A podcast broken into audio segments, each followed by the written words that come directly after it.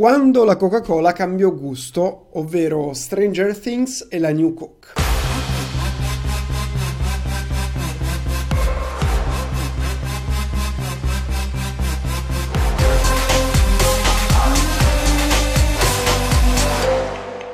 Eccoci qui ragazzi, io sono Gianluigi Ballarani e in questo episodio parliamo di tante cose, perché parliamo della New Coke, della Coca-Cola che cambiò gusto e della nuova stagione di Stranger Things. Alzi la mano chi ha assaggiato la New Coke, la Coca-Cola dal nuovo gusto, quando è uscita la prima volta. Alzi la mano, io non posso alzarla perché è uscita nel 1985, sono nato nell'87, quindi non ero ancora nato. Alzi la mano chi ha visto Stranger Things, io l'ho visto, mi è piaciuto tantissimo e non vedo l'ora che arrivi la nuova stagione. Ma vediamo cos'è successo ragazzi. È successo che il 4 luglio uscirà la nuova stagione di Stranger Things e la serie è ambientata nel 1985 e in occasione dell'uscita, dato che è proprio l'anno che abbiamo detto in cui era uscita la New Coke, la Coca-Cola ha collaborato con Netflix per riproporre sul mercato in edizione limitata una bevanda uscita proprio in quell'anno, la New Coke. Questo è il video, se state guardando il video di presentazione della nuova stagione di Stranger Things, come vedete è in collaborazione con la Coca-Cola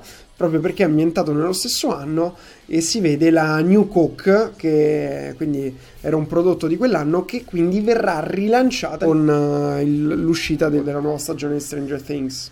Eccola qui, questa è la lattina originale del 1985 della New Coke. Ma cos'è questa New Coke? È considerata il più grande fallimento di Coca-Cola. Infatti nel 1984 Coca-Cola era passata dal 60% di quote di mercato a un misero 22%. La colpa di questo abbassamento di quote di mercato dal 60 al 22% per la Coca-Cola è dovuto alle campagne della Pepsi. Infatti secondo i sondaggi la Pepsi era considerata più buona e più dolce, qui dovremmo reintrodurre un'altra cosa che è successa negli anni 60, ovvero c'erano questi sondaggi che dicevano che la Pepsi piaceva di più alle persone, però non riusciva a guadagnare market share la Pepsi, finché non ha fatto questa campagna geniale che si chiama Pepsi Generation, in cui praticamente riposizionava la Coca-Cola e la attribuiva, diciamo, a un pubblico più adulto. E quindi il messaggio, adesso sto ipersemplificando, era proprio: siete sicuri ragazzi che volete bere quello che bevevano e bevono i vostri genitori? E da qui Pepsi Generation, posizionandosi su un pubblico più giovane. E in questi anni, quindi arrivando verso gli anni 80, succede che piano piano la Pepsi erode quote di mercato alla Coca-Cola, finché siamo in questo fatidico 1984 in cui la Coca effettivamente ha perso gran parte delle proprie quote di mercato. Così, idea geniale, la nuova Coca-Cola lancia una versione più dolce, quindi più buona, della Coca-Cola, la New Coke, che non è che va in affiancamento alla versione classica, ma la sostituisce, e la Coca-Cola smette proprio di produrla. Eccolo qui, quando Coca-Cola ha raggiunto i 100 anni di storia, vogliono celebrare, l'hanno celebrato, questo è un video se stai guardando il video, con un nuovo gusto della Coca-Cola, e eccolo qui viene presentata la New Coke. Questa è la nuova Coca-Cola che viene presentata nel 1985 con un nuovo gusto, e viene tolta dal mercato la vecchia Coca-Cola. Cosa è successo? Quando la Coca-Cola ha cambiato gusto, l'accoglienza da parte del pubblico è stata disastrosa, un vero e proprio disastro. Nella sede della Coca-Cola ad Atlanta arrivarono migliaia di telefonate, la gente prendeva, chiamava, gli mandava le lettere da parte dei consumatori che volevano indietro il sapore della Coca-Cola. Infatti accusavano la società di aver modificato una cosa che c'era da quasi 100 anni, quindi che era parte ormai della storia e della cultura americana. Come se non bastasse, Pepsi prende questo scivolone della Coca-Cola per attaccarla pesantemente, perché a quel tempo la pubblicità della Coca-Cola, quindi il payoff della Coca-Cola, era "It's the real thing", quindi è quella vera, praticamente la cosa vera.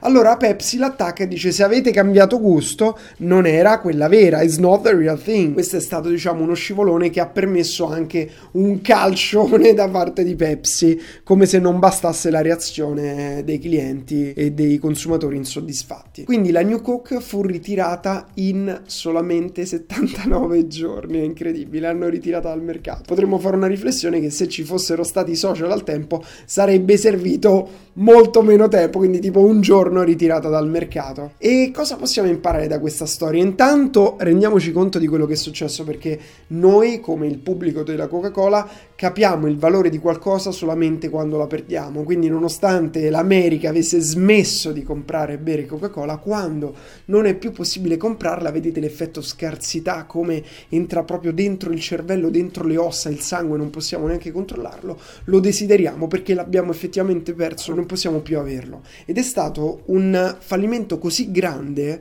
che è diventato iconico in realtà. Infatti questo fallimento è stato trasformato nel trampolino di lancio del successo di Coca-Cola negli anni a venire, per recuperare tutto il market share che aveva perso e riprendere la sua posizione di dominanza. Infatti la storia della New Coke viene utilizzata oggi per arricchire lo storytelling aziendale, ovvero era qualcosa così dentro la cultura americana che il fatto di aver fatto un errore, riconosciamo che è un errore, siamo tornati alla vecchia formula, la formula classica originale che ormai è patrimonio dell'UNESCO, è patrimonio dell'America, ma ormai potremmo dire di tutto il mondo. Quindi possiamo leggere sul sito ufficiale della Coca-Cola, ho trascritto proprio questo pezzetto: gli eventi del 1985 aprirono una nuova fase nelle dinamiche del settore delle bevande gassate e segnarono il successo di The Coca-Cola Company, proiettando il marchio a vertici mai toccati prima e ricordando ancora una volta ai consumatori quanto amino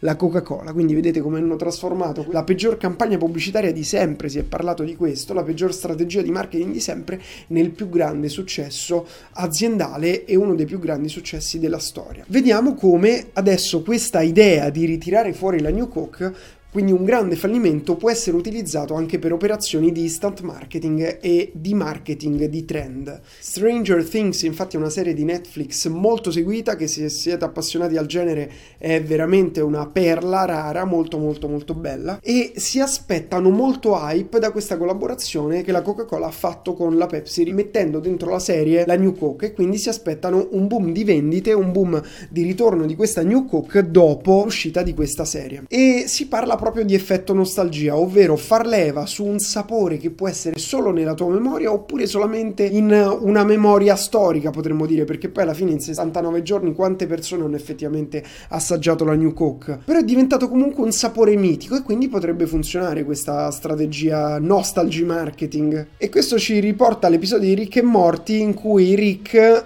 torna da McDonald's e parla proprio di una salsa che c'era in quegli anni e in cui McDonald's aveva creato questa salsa in occasione dell'uscita del film Mulan, che è stata solamente per qualche giorno, per qualche settimana, per qualche mese, e dice che era buonissima e voleva assolutamente riassaporarla. Ed è, se vi ricordate, la stessa cosa, lo stesso fenomeno che è accaduto per il Winner Taco, anche lui gelato vintage anni 80-90, richiesto a gran voce sui social, tutti volevano il Winner Taco, poi l'hanno fatto riuscire, nessuno l'ha più comprato, però comunque è stata una strategia che ha fatto parlare tantissimo, che sicuramente avrà rivenduto questo gelato, non so poi se ci sono ritornati a ROI, ma sicuramente hanno avuto grande visibilità per il mitico ritorno del Winner Taco. Un'altra lezione importante che abbiamo veramente il dovere di imparare è che più buono non vuol dire successo, più buono non vuol dire migliore, più buono non vuol dire che vende di più, anzi, come dicevo prima, pensate che la Pepsi era stato dimostrato da sondaggi, esperimenti in doppio cieco, che aveva un sapore più buono della Coca-Cola, eppure non riusciva a prendere quote di mercato. Questo è il motivo per cui chi fa marketing e dice noi siamo i migliori, noi siamo i più buoni, il nostro prodotto è di maggiore qualità, è destinato al fallimento. È solo tramite il marketing, che non vuol dire la pubblicità, ma il marketing strategico, in questo caso la Reason Why che ha dato la Pepsi al suo pubblico, ovvero gli ha scelto un pubblico molto preciso, ha scelto la nuova generazione, scartando il pubblico degli adulti e posizionandosi su quel pubblico e parlando a quel pubblico e riposizionando la Coca-Cola sull'altro pubblico. Quindi così con il marketing strategico si dà una reason why alle persone per comprare un brand, non dicendo il mio prodotto è di qualità. Infatti il CEO dell'epoca aveva fatto tutti i sondaggi possibili ed era sicuro che la New Coke fosse considerata più buona sia della Pepsi sia della Coca-Cola classica. In realtà il pubblico era semplicemente affezionato al sapore più amaro della Coca-Cola classica e le ricerche scientifiche mostrarono che il gusto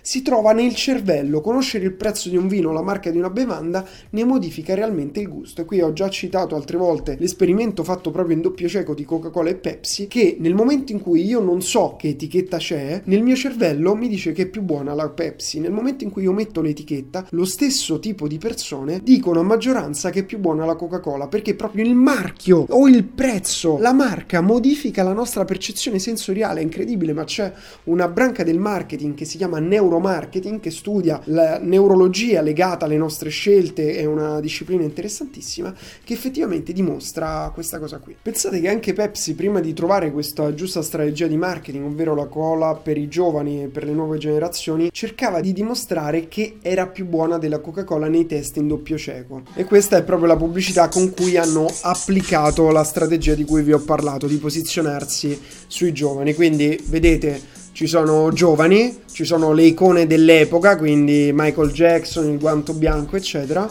la canzone che è proprio New Generation, bla bla bla, è un video di ragazzi che ballano, per chi non sta guardando il video, sono giovani, e poi alla fine infatti in chiusura dello spot la frase è proprio Pepsi, the choice of a new generation, Pepsi, la scelta di una nuova generazione. Così questa santa strategia di marketing è riuscita a creare tutto questo valore per Pepsi, tutto questo market share. Sicuramente l'errore molto molto grave della Coca-Cola fu cambiare il nome, e infatti se avessero semplicemente sostituito la ricetta probabilmente nessuno se ne sarebbe accorto. Però il problema è stato proprio un errore strategico di marketing. Quando invece cambi il nome storico rischi di far perdere tutte le associazioni positive con il brand, che è una cosa che è successa anche con i miei ristoranti. Vi racconto questo: noi abbiamo cambiato il nome da Al Macri in Mamma Mia, che è un nome che ho scelto per tutta una serie di motivi, perché richiamava il primo nome. Al Macri in Mamma Mia sono dei ristoranti che ho preso a Roma. Pensate che i commenti su TripAdvisor sono stati, anche qualcuno mi ha scritto pure quando ho scoperto che erano miei, mi ha scritto pure in direct su Instagram,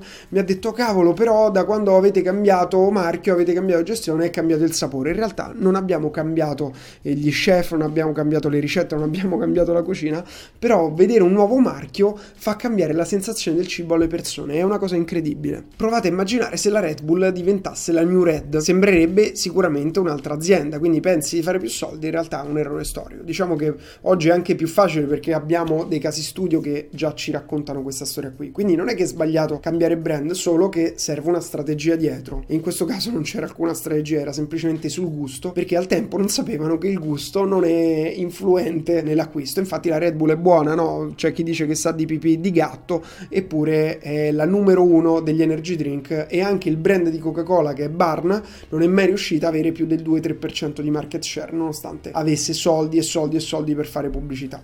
Conclusione, voglio darvi 3 idee su cui ho riflettuto. Anche i grandi sbagliano, anzi vi dirò di più, soprattutto i grandi sbagliano, e questa è una cosa che voglio proprio precisare, perché molte volte uno dice: ah, ma se lo fanno loro lo posso fare anch'io che ho una piccola azienda. No, perché loro molte volte hanno budget da investire e da bruciare, e noi non ce li abbiamo, abbiamo i soldi contati. Non prendete quello che fanno i grandi come oro tutte le volte. Non importa quanti soldi hai per fare il lancio, puoi fare il lancio più spettacolare del mondo, ma se sei focalizzato troppo sul prodotto e poco sui tuoi clienti, sul mercato, le persone che poi ti devono dar fiducia, l'errore è dietro l'angolo. E attenzione pure a questo, perché il sapore più buono in generale, quindi la qualità migliore, non è una strategia efficace. Spesso infatti i sondaggi e le persone, i nostri clienti, la loro opinione può rivelarsi inutile, tra virgolette, passatemi il termine, se non addirittura dannosa, perché molte volte le persone non sanno quello che vogliono fino a che non glielo dai. Il marketing è più osservazione dei comportamenti d'acquisto del tuo pubblico, non delle parole. Quindi